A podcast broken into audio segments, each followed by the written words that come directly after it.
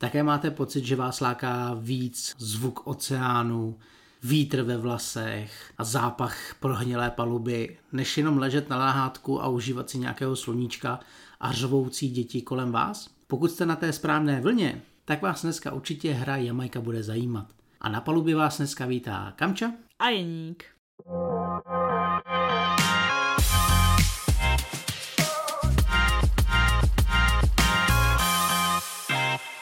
Jako vždy na začátku chceme říct, že pokud byste měli jakýkoliv názor, jakoukoliv připomínku, nebo nám prostě chtěli cokoliv napsat, můžete se nám ozvat na sociálních sítích, na Facebooku, na Instagramu, nebo na podcast v krabici zavináč.gmail.com. Pokud nás posloucháte na Spotify, můžete si všimnout, že tam je možnost odpovídat na otázky, které nás zajímají. Naposledy jsme se ptali, jestli dáváte přednost Rising Sunu nebo Blood Rage. A musím teda říct, že Blood Rage docela vede. Hm, tak teda s tím nesouhlasím, ale to asi každý ví. Já prostě jsem fanda Rising Sunu. Japonci lepší než vikingové. to je velice odvážné tvrzení, Kami. Velice odvážné. Ale dneska jste si nás nepustili určitě proto, že by vás zajímá Rising Sun a nebo Blood Rage. Jste tady proto, že vás zajímá hra, která se jmenuje Jamaica. Tento titul nám přináší vydavatelství Blackfire, původně teda Space Cowboys, a na obalu se dočtete, že ta hra je pro 2 až 6 hráčů od 8 let na 30 až 60 minut. Poslední údaj klidně potvrdíme, protože během hraní se nám ta hodinka osvědčila a většinou jsme se do tohohle časového okénka prostě vešli. Věkové rozmezí od 8 let nemáme vyzkoušené, protože máme děti menší, ale zároveň si myslím, že to je docela reálné. Spíše asi otázka, jak vaše děti jsou zvyklé hrát, anebo kolik trpělivosti máte. Dalo by se ale celkově říct, že Jamajka je rodinná hra a tímhletím měřítkem na ní i budeme dneska koukat. Nebudeme na ní koukat jako tvrdí hardcore hráči, kteří toužejí po brutálních strategiích, ale podíváme se na to, jak by se mohla líbit v rodinách, který mají děti a chtějí si prostě užít rodinné hraní. Každopádně Jamajka není žádný nováček na trhu. Je to hra, která poprvé vyšla v roce 2007 a tudíž jí letos už bude krásných 16 let. Jedná se o takového herního veterána, stejně jako třeba vysoké napětí. Pojďme se podívat na autory. Ti jsou tři.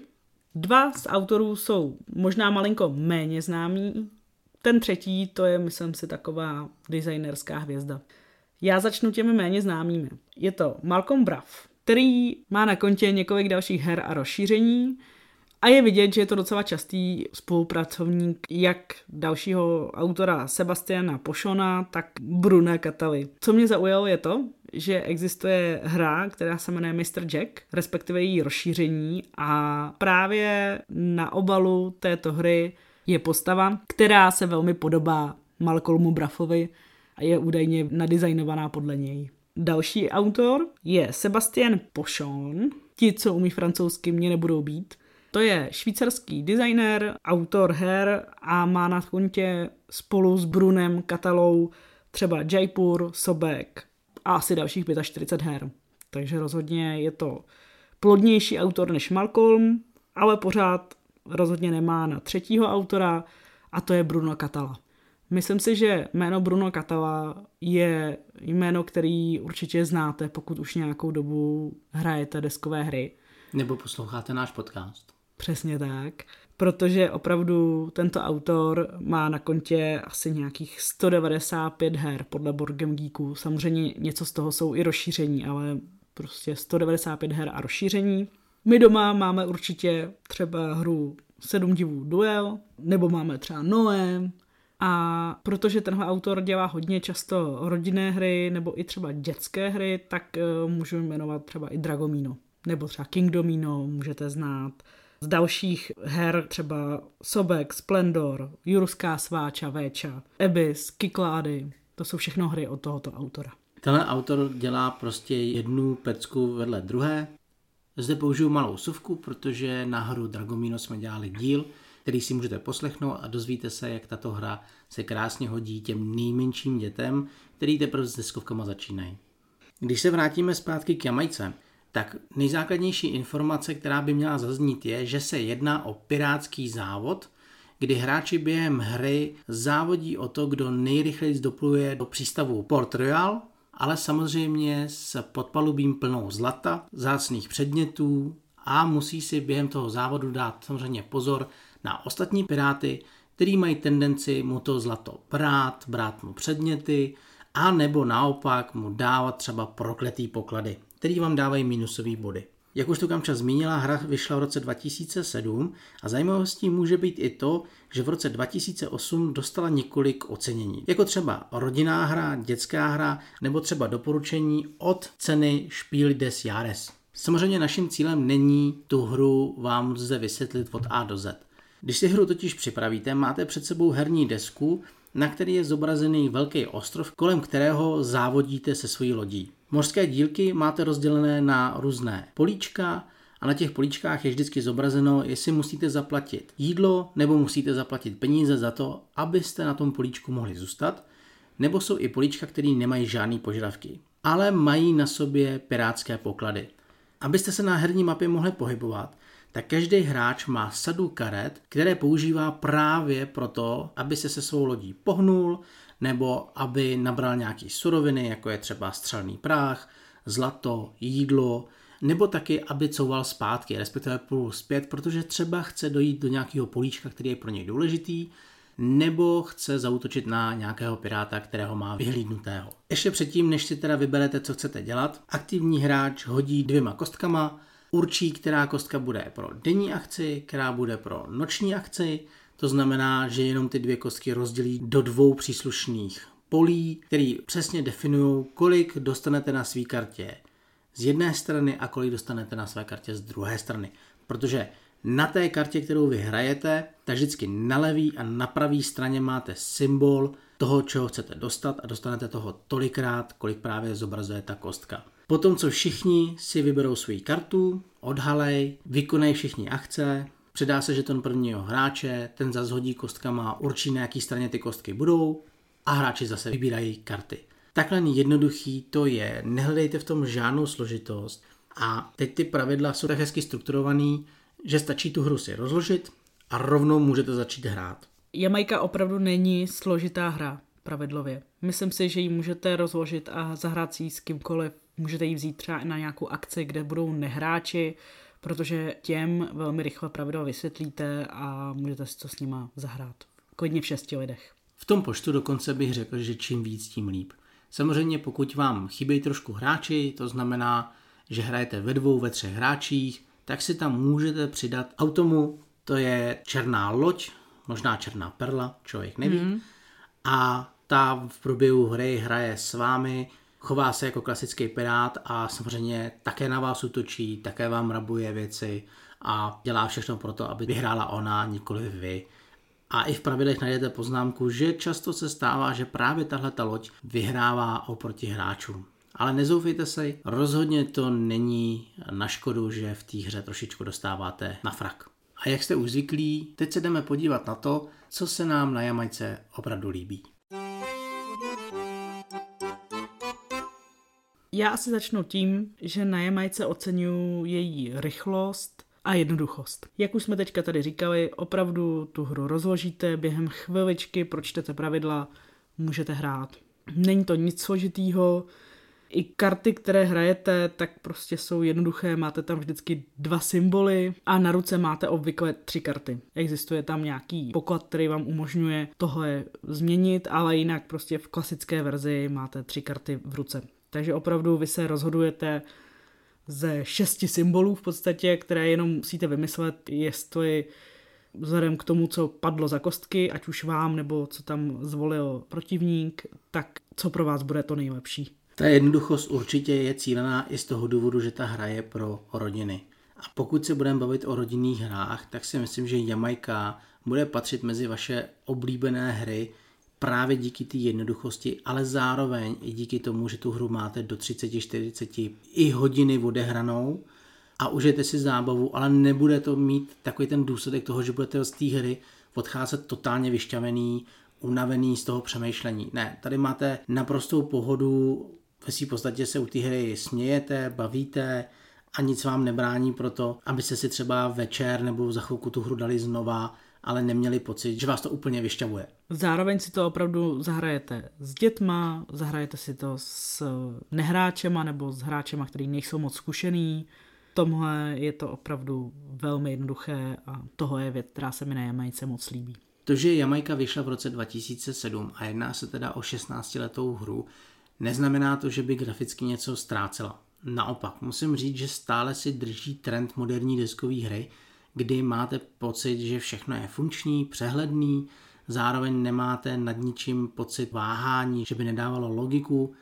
A co třeba musím zdůraznit v grafice je, že karty na sebe navazují obrázkově, to znamená, že vy jste schopný ty karty si poskládat do jednoho obrovského dlouhého obrazu, a perličkou je už to, že na každý té kartě, jak jsme říkali, že jsou dvě strany s akcema, tak vždycky ten obrázek odpovídá tomu, jaký suroviny nebo akce chcete dělat. Pokud si berete zlato, máte na obrázku piráty, jak tahají truhlice nebo kopou zlatý poklad, na druhou stranu, když se chcete pohybovat, zase tam máte třeba zobrazenou loď, do který se opírá vítr, nebo když tou lodí couváte, tak tam je bouře a vlny se tam tříští o boky lodí.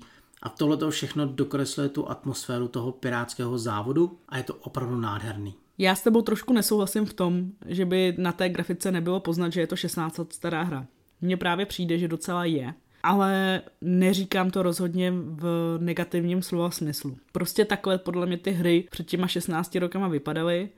Možná, že před těma 16 rokama to naopak byla hra, která třeba vyčnívala, že byla jakoby nadčasovější, ale prostě trošku tam ten starší design cítím. A čem konkrétně ti to přijde? Mně přijde, že hry, které jsou opravdu z té doby, dejme tomu nějakých 10 plus let, takže mají často takovou dětinštější grafiku. Takovou víc jakoby zaměřenou opravdu na ty rodiny, na ty děti.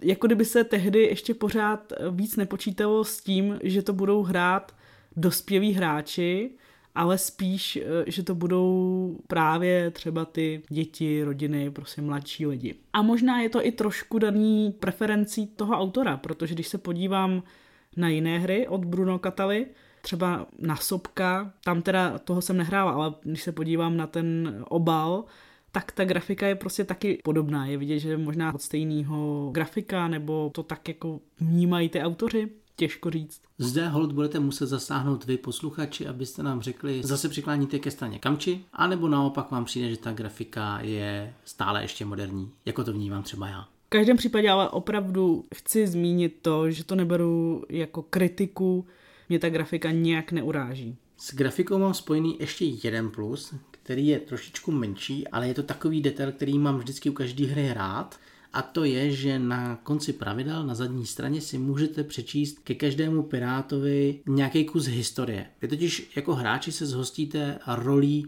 právě nějakého daného piráta, který má svoji barvu, Neznamená to, že by měl jiné vlastnosti než ostatní hráči nebo jiní piráti. Všichni mají stejné karty, rozdíl je jenom v tom, jak si zamícháte balíček, to je celé a potom už hrajete. Na druhou stranu je ale prostě příjemné, když si otočíte pravidla a k tomu svýmu Pirátovi se něco přečtete a jsou tady velká jména, ať už Černovous, John Regham, nebo třeba Mary Reedová, která dokonce pirátila ještě s Anou Boneovou. Já ještě musím říct, že mám docela ráda i ten základní mechanismus hry. Mě opravdu baví dice placement. Tady je opravdu jako velmi minimální. Prostě máte jenom dvě kostky, Samozřejmě, když se budeme bavit o hrách jako třeba Rudá katedrála, kde máte těch kostek mnohem víc, tak to je něco jiného. Ale prostě tenhle ten princip se mi moc líbí. Tenhle ten prvek to je opravdu zastoupen takovou špetkou.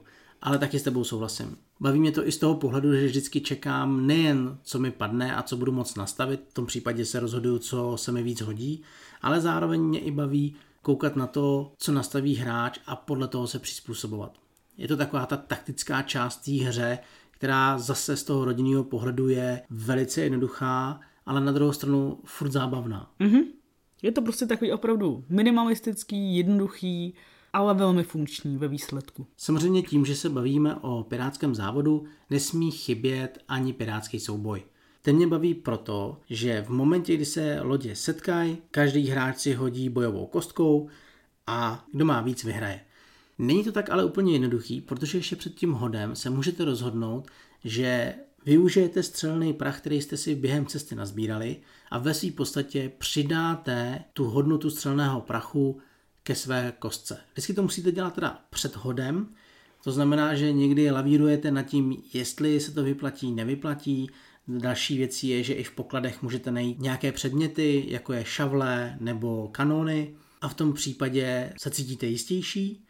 Na druhou stranu, na té kostce je vždycky automatický zásah a je jedno, kolik jste dali prachu, je jedno, jak jste vybavení, prostě když to padne, tak v ten moment jste prohráli, nebo naopak vyhráli, záží na které straně ten automatický zásah je a potom už rabujete tu loď. Nebo naopak, někdo rabuje vás.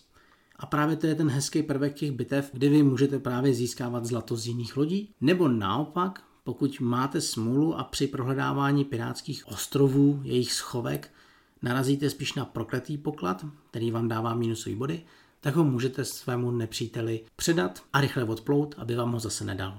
A to je vlastně můj další plus. Líbí se mi, jak je tady taková rozumná míra interakce mezi hráči.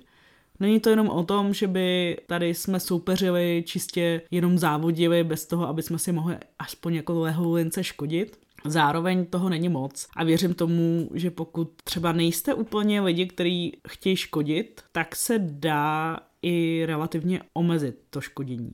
Protože vy tím, že si volíte, jakou kartu použijete, tak někdy to prostě vyjde, ať se budete stavět na uši. Ale někdy se můžete rozhodnout, že třeba tam nepoplujete, protože byste se tam potkali s tou lodí toho protihráče.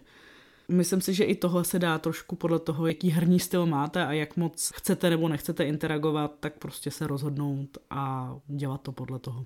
Mně se tam to škodění opravdu líbí a já jsem škodící hráč, takže já se snažím do těch interakcí docela dost často chodit a když to jde, tak uškodit.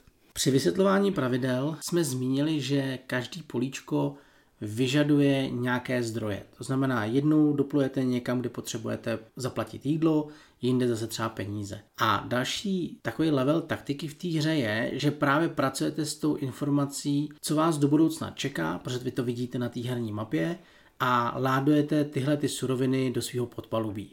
To má nějakou strategii v tom, že vy nesmíte jen tak přehazovat ty zásoby, jak se vám hodí, pracujete s tím, ale zároveň je to i další možnost, jak jako pirát uškodit druhému, že k němu připlujete, když se vám podaří ho porazit, tak mu dokonce můžete vzít jak jídlo, tak mu můžete vzít i ty peníze a tak. A je to cílený proto, že v momentě, kdy se vám podaří doplout na místo, který nejste schopný ufinancovat, tak nastává takzvaný nedostatek. A to znamená, že zase opět hodíte kostkou a to znamená, že vás to v tom závodě posouvá směrem zpět. Jednou vás to posune na předchozí přístav nebo předchozí políčko, kde jste měli platit jídlo, to znamená na volný moře, jakoby, že hladovíte, nebo vás to posune na ostrov pokladů, který už je nejspíš asi vyrabován jiným protihráčem. A právě tahle ta práce s tím nedostatkem dává do hry další level, který mě prostě baví. Na závěr plusů tady mám takový plus minus. Něco, co může někomu vyhovovat a někomu zase naopak ne. A jenom záleží na tom, jaký typ hráče jste. A to je tady náhoda.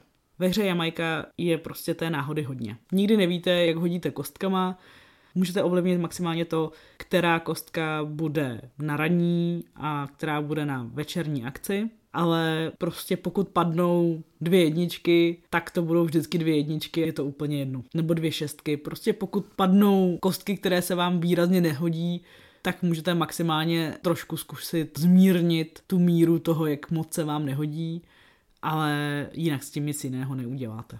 Tenhle ten prvek mám stále ještě víc v kategorii plusu než minusu. Určitě se do minusu také dostal. Na druhou stranu je to dobré v tom, že v rodinných hrách by ta náhoda měla být, protože to dítě má potom větší šanci nad váma vyhrát už jenom shodou okolností. A samozřejmě jsou hry, kde tu náhodu těžce eliminujete, můžete hrát opravdu takovou tu dravost, ale pokud se bavíme o osmiletých, sedmiletých dětech, které k této hře usednou, tak je prostě fajn, že mají šanci vyhrát, aniž by se museli s váma měřit jenom intelektem. A tímto plusem hold musíme zakliknout, vzít rejžáky a trošičku tu palubu Jamajky vydrhnout. Moje mínusy asi do jisté míry trošku kopírují ty plusy. prostě v tom, že co pro někoho může být plus, tak pro jinýho může být mínus. Takže pokud nemáte rádi škodění a nemáte rádi náhodu, tak prostě Jamajka nebude pro vás. Co vnímám jako velký obalovač a hráč, který je zvyklý prostě mít vždycky obalený hry, je velmi nezvyklý formát karet, na které prostě snad ani nejsou obaly. Jsou, ale by se schání. Díky za upřesnění. Já se maličko vrátím k náhodě, kterou jsme dávali do plusu, protože zde právě údeří její minusová část. A to jsou pro mě bitvy. Bitvy v pirátské hře musí být a tady ty bitvy jsou takové jako těžko dosažitelné. Prostě když vám ten hráč dostatečně uteče, tak vy máte obrovský problém ho dohnat a vůbec ho nějakým způsobem vyrabovat. Dokonce by se dalo říct, že to je až skoro nemožné, když už je hodně daleko. Navíc, i když je blízko, tak tím, jak se hážou kostky a jsou na nich různé hodnoty, tak ne vždy si prostě vy jste schopný dopočítat to, abyste přesně trefili políčko, kde je i on. Protože někdy se stává, že na tom místě se ta cesta rozvětví, takže jeden jde třeba spodem, druhý vrchem, nebo jel prostě na jiné místo, které už je mimo váš dosah. A mně osobně prostě chybí ta možnost být víc agresivní a víc na to cílit. Takové malé bezvýznamné mínus pro mě je to, že tam nejsou nějaké rozdíly mezi těmi jednotlivými postavami pirátů. Prostě, ačkoliv jsou to opravdu historické postavy, jsou to skutečně žijící piráti, tak všichni hrajou stejně. Nemají žádnou speciální abilitu, nic takového. Tohle samozřejmě dává smysl vzhledem tomu, že je to prostě opravdu rodinná hra. A ve chvíli, kdyby tam ještě byly různé postavy, tak by to mohlo trošku jako prodlužovat tu hru, nebo mohlo by jí to stěžovat. A věřím tomu, že to je ten důvod, proč to tam takhle není. Ale pro mě je to trošku chyba. Tady s tebou úplně nesouhlasím, protože si myslím, že v rodinné hry můžou být maličko těžší. Nemyslím si, že přidáním těle těch rozdílů by se zvýšila až tak moc náročnost a je prostě škoda, že ať už dítě nebo vy si nemůžete vytvořit vztah k nějaké postavě, protože byste měli rádi její abilitu nebo její dovednosti nebo třeba i jiné různé karty, které má v sobě. Vy si ji prostě nemůžete personalizovat. A jediné teda, co zůstává, je, že si vyberete jenom barvu. A je to škoda.